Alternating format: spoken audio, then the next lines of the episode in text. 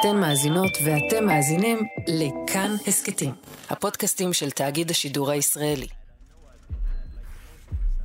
בשנת 1986, כשנה אחרי שרוג'ר ווטרס עזב את פינק פלויד, הוא תבע את שאר חברי הלהקה על הזכות להשתמש במותג פינק פלויד. לדבריו, הרצון שלהם להמשיך בלעדיו היה שווה ערך לכך שחברי הביטלס הנותרים יוציאו אלבום ללא ג'ון לנון. זו אולי השוואה גרנדיוזית, אבל אם ווטרס הוא לנון בסיפור הזה, אז דיוויד גילמור הוא מקארטני.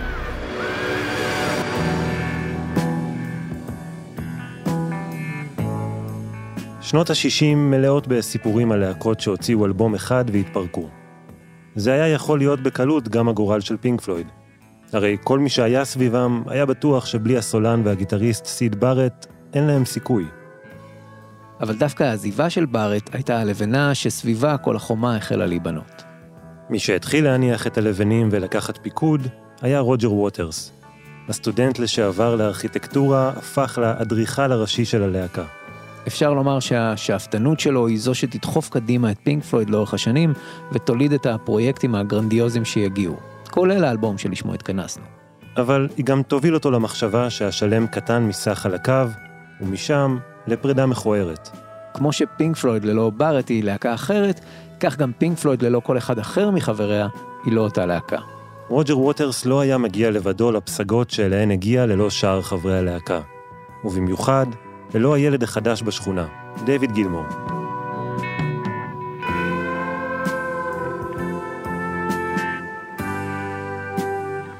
הזוגיות המוזיקלית שלהם היא סוד הקסם של פינק פלויד.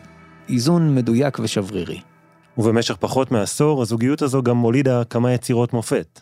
בסופו של דבר, ווטרס וגילמור הם שני הפכים. והזוגיות הזו נגמרה בצלילים צורמים. כאלה שעדיין מהדהדים בטוויטר גם כמה עשורים אחרי. אבל אנחנו עדיין בסוף שנות ה-60, ופינק פלויד היא עדיין דמוקרטיה.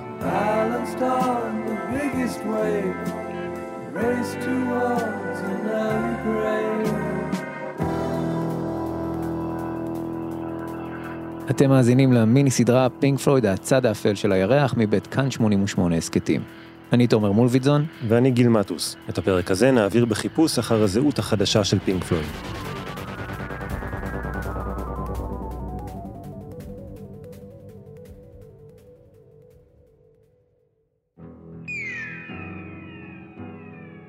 בין אלבום הבכורה לבין The Dark Side of the Moon, פינק פלויד הוציאו אלבומים אקספרימנטליים ומגוונים, הקליטו מוזיקה לסרטים, למדו את רזי ההקלטה, ההפקה והיצירה.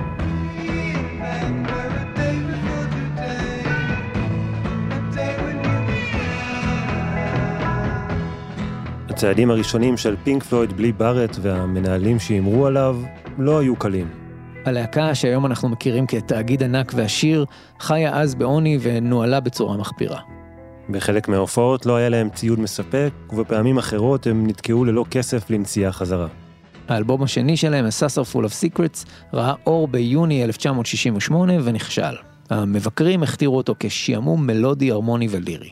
Hey, Gene, this is Henry McLean, and I've finished my beautiful flying machine. And I'm הסינגל Point Me at the Sky, שנכשל גם כן, היה למעשה הסינגל האחרון של פינק פלויד עד לימי דארקסייד. חברי הלהקה גם הצהירו, אנחנו לא להקה של סינגלים, אנחנו להקה של אלבומים בלבד. יומרה שתוביל לבסוף לאלבומי הקונספט הגדולים שלהם. A Saucer Full of Secrets לא היה חלוצי כמו אלבום הבכורה, ובטח שלא היה מגובש כמו Dark Side. מעין אלבום ביניים, לא פינק פלויד של בארט ולא פינק פלויד של ווטרס וגילמור. אבל הוא כן הביא איתו בשורה ויזואלית חשובה לעולם של פינק פלויד ולעולם המוזיקה בכלל.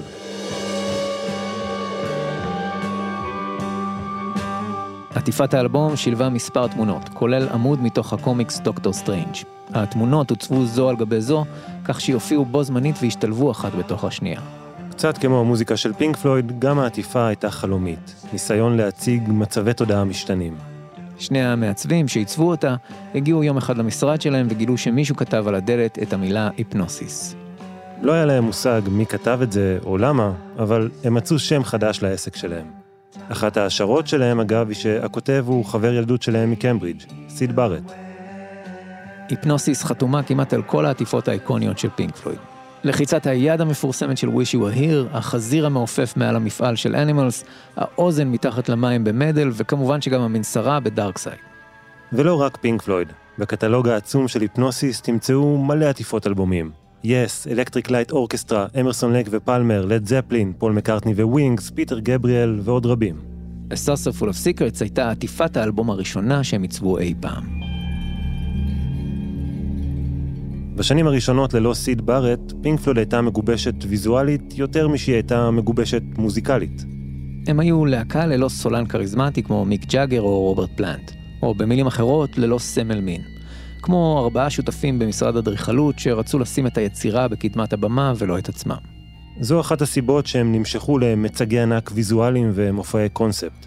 אחד הראשונים שבהם היה המופע The Final Lunacy.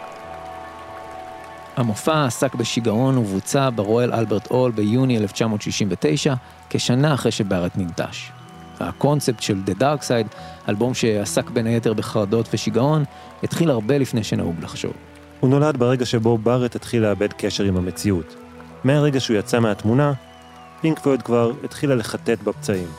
The lines converging where you stand, they must have moved the picture plane. The leaves are heavy round your feet, you feel the thunder on the train. Suddenly it strikes you that they're moving into rain. And Doctor Strange is always changing sides. גם הפעם הם השתמשו במערכת הקוואדרופונית שלהם לייצר סיראונד ולשלוח אפקטים לחלל של האולם. וחוץ מהמוזיקה עצמה, על הבמה קרו עוד דברים. אחד מהרודיז עלה לבמה מחופש לגורילה, צמד תותחים ירה קונפטי, והיו גם פצצות עשן. באחד הרגעים הוא עלה לבמה שולחן, וסביבו ישבו אנשי צוות ששתו תה בזמן שהאזינו לרדיו. על טריק דומה, רוג'ר ווטרס יחזור בהופעות הסולו שלו כעבור שנים. הטירוף האחרון היה עוד דוגמה לחזון של ווטרס ליצור משהו גדול יותר ממופע רוק. הוא רצה ליצור מצג אומנותי ענק. כבר כשהם היו נערים בקיימברידג', ווטרס הביע סלידה מהפשטות של הרוקנרול. בזמן שכולם נמשכו למרד החדש, הוא טען שרוקנרול הוא כמו ספרות הביט, רק ללא תוכן. כלומר, מרד לשם מרד, ללא מהות. השירים מהמופע The Final Lunacy מצאו את דרכם בתפזורת לאלבומים הבאים של הלהקה.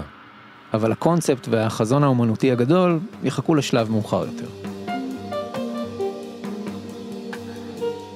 בינתיים הגישה הסינמטית של פינק פלויד מצאה פורקן בפסקול הסרט מור. סרט שעסק בטרמפיסט גרמני שמגיע לאביזה ומתמכר לסמים. במאי הסרט לא רצה מוזיקה שתלווה סצנות מסוימות כפי שבדרך כלל היה נהוג. הוא רצה שהמוזיקה תהיה בתוך העלילה של הסרט. הסרט מור, שהוקרן בבכורה במאי 69 בפסטיבל כאן, נכשל ונשכח. האלבום של פינק פלויד, לעומת זאת, הגיע למקום התשיעי במצעד הבריטי, ואפילו הוליד כמה שירים שנשארו איתם.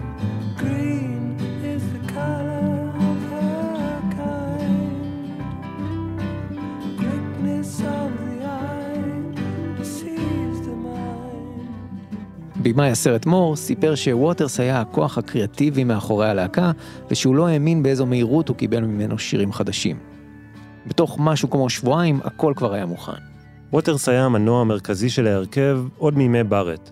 הוא דחף וקידם את הפן המקצועי, ולכן הוא גם מילא את החלל האומנותי שנוצר אחרי. מי שסבל מכך במיוחד היה הקלידן ריק רייט, שהיה שותף מרכזי של בארט בתהליך היצירה באלבום הראשון. הוא אפילו שקל לעזוב רק כדי להמשיך ליצור איתו. רייט הבין מהר שאין סיכוי לבנות על בארט, אבל הוא גם מעולם לא הצליח למצוא שותפות יצירתית עם ווטרס, ולימים ווטרס גם יפטר אותו מהלהקה. על פי חלק מהמקורות, ווטרס תיאר את עצמו לעיתונאים בתחילת דרכה של הלהקה כאדם אגרסיבי. בכתבה על פינק פלויד מ-67 במגזין הבריטי Disc and Music Echo, ווטרס מתואר כאדם קשוח ואפילו מרושע. חזות שהתגבשה עם השנים ונסיבות החיים. אביו הפציפיסט של ווטרס ויתר על העקרונות שלו אחרי זוועות הבליצקריג, המתקפה האווירית על בריטניה. הוא התגייס לצבא הבריטי ומצא את מותו בחזית האיטלקית. ווטרס גדל בלי דמות אב, נאחז בתמונות ובסיפורים ונושא מטען כבד שהוא עתיד לפרוק בשירים. בילדות הוא הסתבך לא מעט בגלל הלשון החדש שלו ועורר לא מעט זעם בקרב ילדים ומורים. באחת התקריות הקשות חבורת ילדים הקיפה אותו וכולם הכו אותו בתורם. ההתנכלויות שהוא חווה מילדים ומורים היוו את הבסיס לרגעים הבלתי נשכחים באלבום ובסרט The Wall.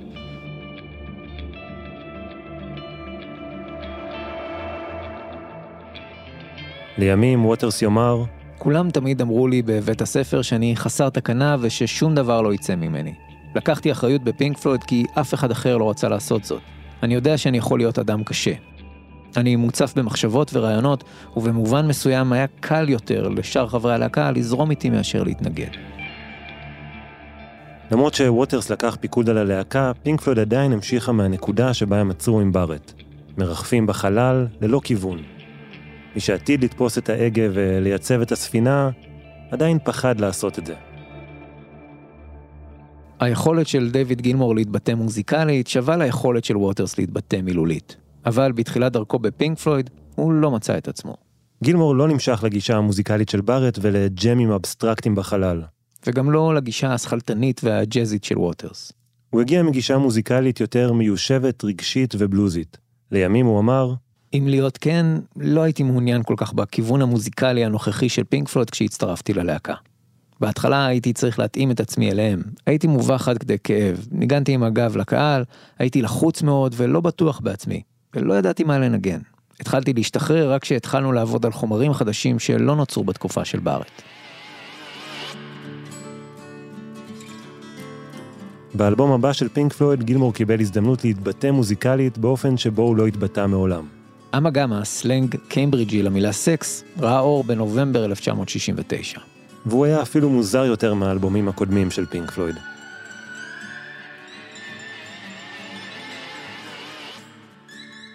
החלק הראשון באלבום הכפול הוא אלבום הופעה. החלק השני הוא ניסוי שבו כל אחד מחברי הלהקה קיבל חצי צד באלבום והתבקש להקליט קטע סולו ארוך מבלי ששאר חברי הלהקה יתערבו.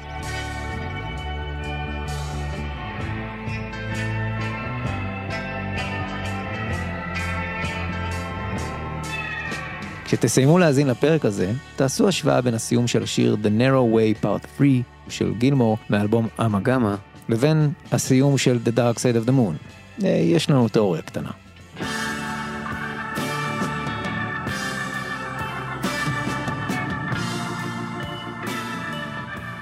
אם נחזור לעובדות ולאמגמה, אז המשותף לכל השירים בחצי השני של התקליט, זה שהם נשמעים כאילו כל אחד מחברי הלהקה נשאר להתפרע לבד באולפן, בלי שאף אחד יפקח או ינחה.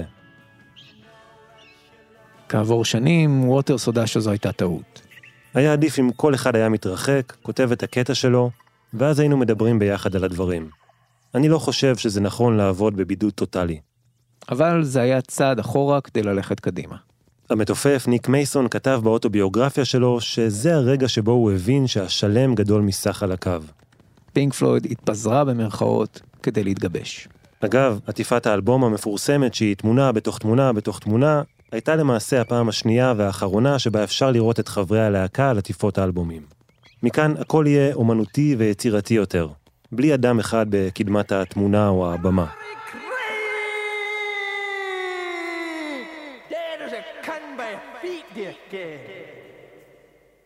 אמגמה היה האלבום האחרון של פינק פלויד בשנות ה-60.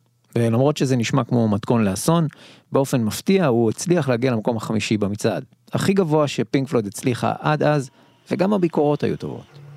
התזמון היה מדויק, האלבום יצא בסופה של שנת 69, השנה שבה הוכנה הקרקע ליצירות מורכבות יותר וקשות לעיכול.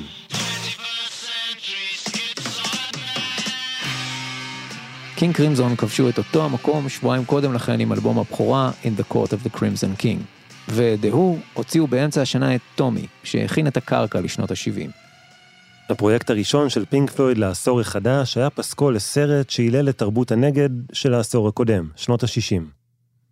אחרי ההצלחה של Blow-Up, יצרים, שהופק בתקציב די נמוך, הבמאי האיטלקי מיכלנג'לו אנטוניוני כבר קיבל תקציב נאה לסרט הבא שלו. כזה שאפשר לו לממן את השהות של פינק פלויד במלון ברומא, רק כדי שהם יהיו זמינים להקליט מוזיקה חדשה לסרט שלו. הסרט נקודת זבריצקי עוסק בפעיל פוליטי צעיר שגונב מטוס קל וטס איתו לאזור המדבר בקליפורניה. בדרך הוא מתאהב בצעירה אידיאליסטית והם מגיעים לנקודת זבריצקי, בעמק המוות בקליפורניה. שם, באחת הסצנות הזכורות בסרט, אפשר לראות אורגיה המונית במדבר.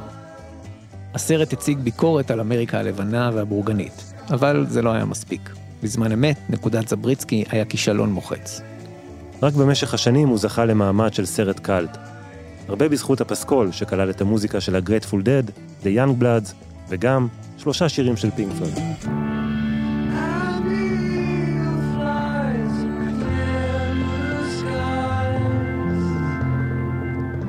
על פניו זו עוד אנקדוטה בסיפור של פינק פלויד.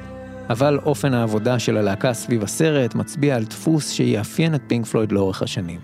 מעין מדיניות לא רשמית לפיה שום דבר לא נזרק. לפעמים גם רעיון מוזיקלי קטן שנגנז או לא הצליח בזמן אמת, יכול להופיע שוב בהמשך. זה הסיפור של The Violent Sequence, קטע אינסטרומנטלי קצר שריק רייט כתב עבור הסרט.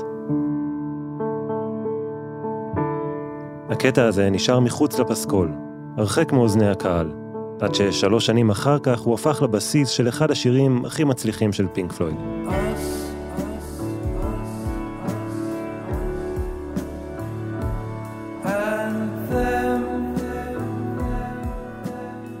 Us and Them הוא לא החוליה היחידה שמקשרת בנקודת זבריצקי ל-Dark Side of the Moon. בקטע Heartbeat Pig Meat שכן נכנס לפסקול, פינק פלויד הקליטה סאונד של פעימות לב ושילבה אותן עם כלי הקשה ושיחות רנדומליות.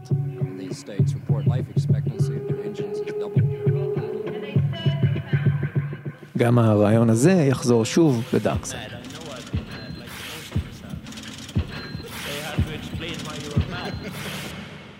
ואם כבר אנחנו מדברים על פסי קול, אז הנה עוד אנקדוטה מעניינת.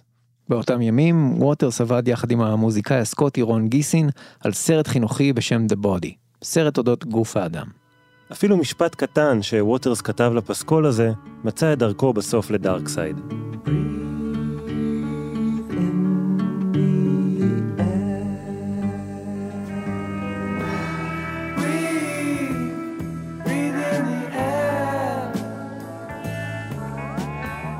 אותו רון גיסין היה גם שותף של פינק פלויד ביצירת הקלטת האולפן הכי שאפתנית שלהם עד לאותה נקודה.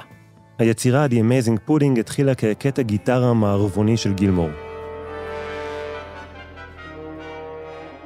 הוא התארך לכמעט 24 דקות אחרי שווטרס ביקש מגיסין לעזור ללהקה ולהוסיף תזמורת גרנדיוזית עם כלי נשיפה וכלי מיתר.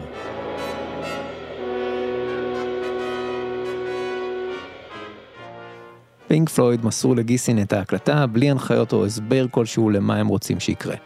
הם טסו לסיבוב הופעות בארצות הברית, בניסיון לפרוץ את גבולות ההצלחה מחוץ לאי הבריטי. הם חזרו מארצות הברית כשהם עדיין אנונימיים בארץ האפשרויות הבלתי מוגבלות. פינק פלויד חזרו ונכנסו הישר לאולפני אבי רוד לסשנים מסורבלים עם מוזיקאים שהתחלפו באמצע, אחרי שהם לא הבינו מה גיסין רוצה מהם. בסופו של דבר השתתפו בהקלטות עשרה נשפנים, מקהלה של 16 זמרים וזמרות ונגן צ'לו אחד. The Amazing Pudding חולקה לשישה פרקים עם שמות מוזרים, ובסוף גם השם של היצירה עצמה הוחלף. רגע לפני שפינק פלויד עמדו לנגן אותה בתוכנית רדיו ב-BBC, הם החליטו לחפש לה שם חדש. גיסין הציע לחברי הלהקה לעיין בעותק של עיתון יומי שהיה במקום כדי למצוא השראה. ווטרס ראה שם כתבה על אישה בהיריון ועל קוצב לב שפועל בכוח גרעיני, ובתוך רגע נשלפה הכותרת של היצירה ושל האלבום. Atom Art Mother.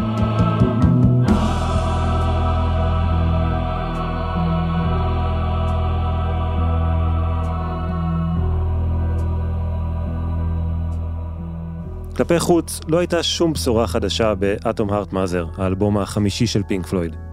האלבום והיצירה יצאו באוקטובר 1970, כשרוק סימפוני כבר היה חלק מהנוף, ונראה היה שלהקות רוק מתקדם התחרו זו בזו מי תקליט יצירה ארוכה יותר. אבל כלפי פנים, זו הייתה נקודת מפנה. ואפשר לשמוע כאן, באחד מהחלקים של היצירה, כמעט ניסוי כלים לקטע האינסטרומנטלי Any Color You Like מ Dark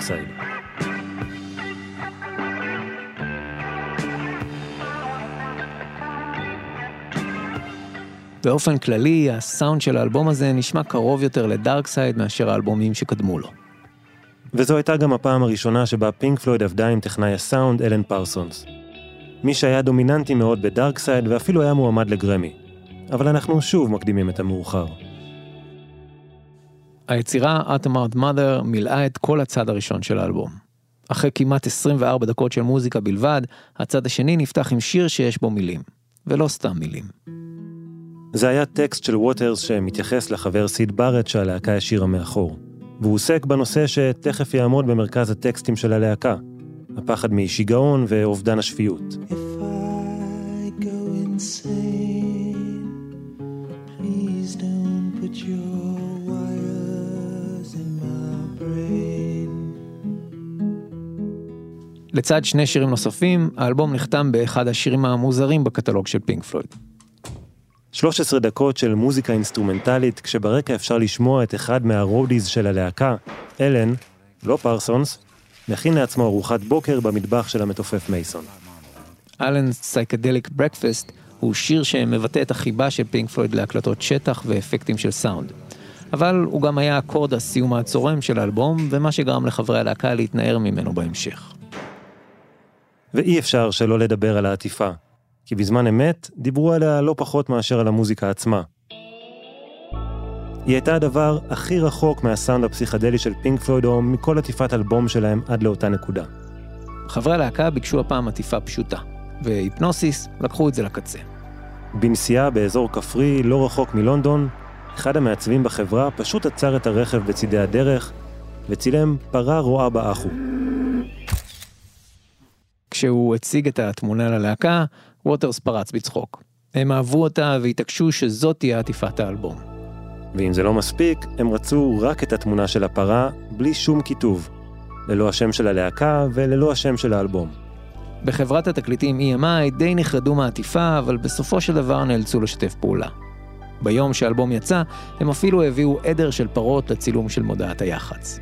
ועם כל הביקורת העצמית של חברי הלהקה והעטיפה שהיה בה פוטנציאל חבלה, אטום הארטמאזר הוא האלבום הראשון של פינק פלויד שהגיע למקום הראשון במצעד הבריטי. או כמו שגינמור בחר לנסח את זה, בפעם הראשונה הרווחנו יותר מאנשי הצוות שלנו.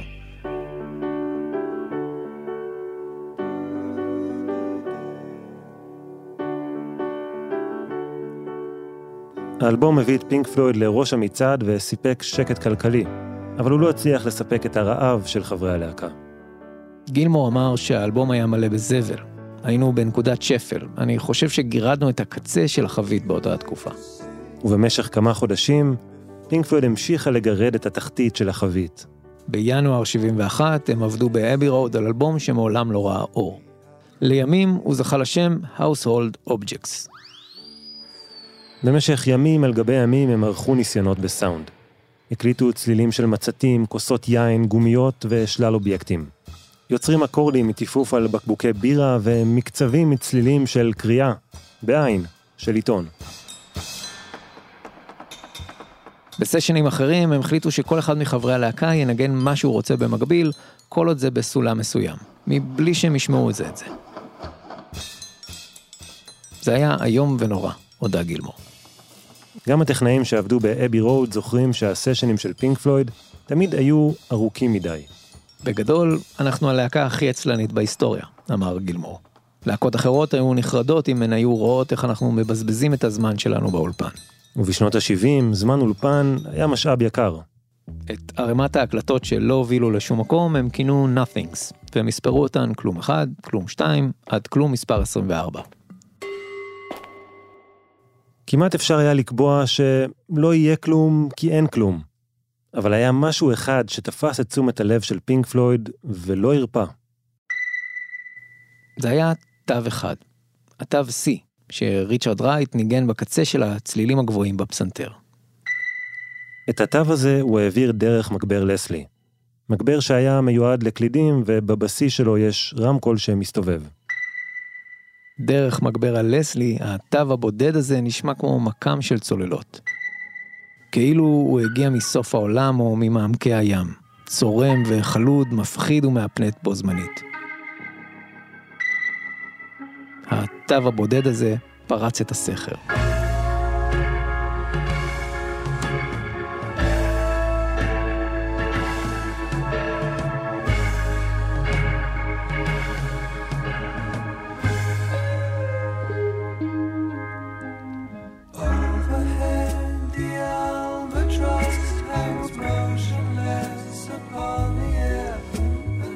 החבית התמלאה. פינק פלויד מצאו את ההשראה ויצרו ממנו אפוס בן 23 דקות. אקוז היה השיר שבו נמצא האיזון המושלם בין שני הקצוות המגנטיים שהחלו להוביל את פינק פלויד אחרי בארט.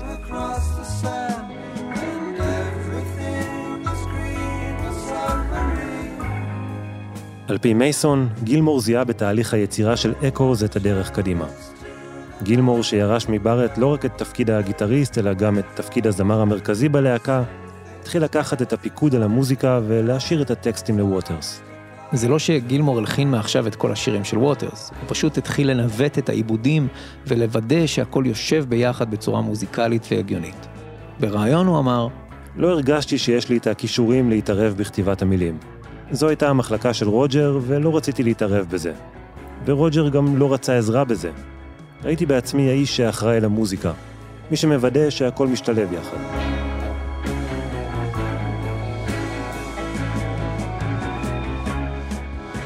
בניצוחו של גילמור, פינק פלויד יצרה מוזיקה עם מימד רגשי מספיק חזק כדי לשאת את הטקסטים של ווטרס. המילים של אקוז עסקו בתחושת ניתוק מהמציאות שהוא חווה לפני שנים בלונדון עם העזיבה של בארט. זה שיר על קשרים בין בני אדם ועל הפוטנציאל שיש לבני אדם לזהות אנושיות אחד אצל השני. על הבחירה באמפתיה ולא בכעס וקונפליקטים. נושאים שימשיכו להעסיק את חברי הלהקה גם בשנים הבאות. בריאיון סוער ל-CNN מ-2022 על הפוליטיקה בהופעות שלו, ווטרס ציטט את השיר ואמר, שני זרים פוסעים ברחוב, ושני המבטים הנפרדים שלהם נפגשים במקרה. ואני זה אתה, ומה שאני רואה זה אני. המסר שלי לא השתנה, הוא אמר. אני מזהה את האנושיות שבך, אבל אני גם מזהה את האנושיות אצל הרוסים, הסינים, האוקראינים, התימנים והפלסטינאים.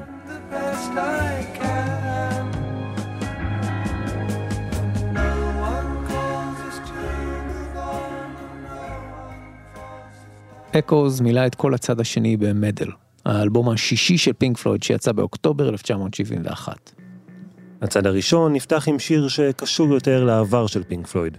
שיר פרוגרסיבי, אינסטרומנטלי ואינטנסיבי שיש בו רק שורה אחת של טקסט. יום אחד אני אחתוך אותך לחתיכות קטנות.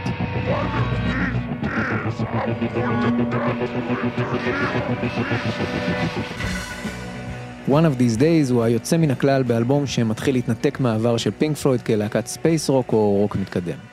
אלבום שיש בו שירים הרבה יותר רכים ומלודיים מכל דבר שפינק פלויד יצרו לפני. בניצוחו המוזיקלי של גילמור, פינק פלויד פנתה לאט ובהדרגה לכיוונים פחות אבסטרקטיים או מורכבים.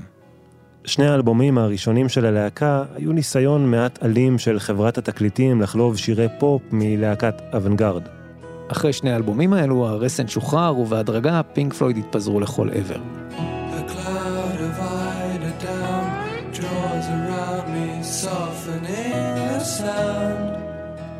באלבום מדל התחילה ההתכנסות חזרה. נקודת האמצע בין שתי הקצוות. מדל היה האלבום הראשון שעבדנו עליו ביחד כלהקה באולפן מאז ה-Sauce of Full of Secrets, כתב מייסון באוטוביוגרפיה שלו.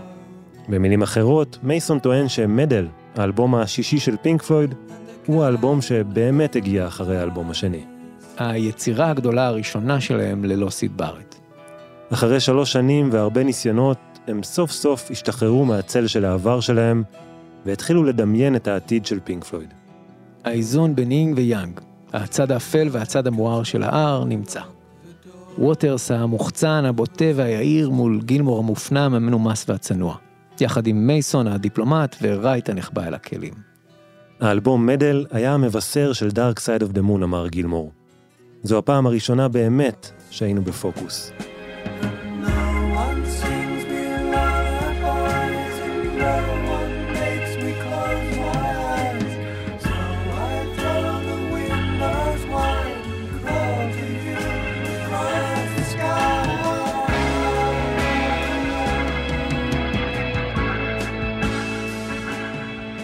האזנתם לפרק השני של פינק פלויד, הצד האפל של הירח, מיני סדרה מבית כאן 88 הסכתים. פרקים נוספים וסדרות נוספות תוכלו למצוא באתר כאן 88 וביישומון כאן. אנחנו נמצאים גם בכל יישומוני ההסכתים. רשימת מקורות ניתן למצוא בעמוד ההסכת. את המיקס והסאונד של הפרק ערך אסף רפפורט. מוזיקה מקורית, עמרי סקופ. תודה לאייל שינדלר, בר בלפר, נוגה קליין, סיון טטי, עופרי גופר, עופרי מאקו ונבי יעקבי, עמית בהר ותומר קריב. אני תומר מולביטזון. ואני גיל מטוס. בואו להגיד שלום בקבוצת כאן הסכתים בפייסבוק.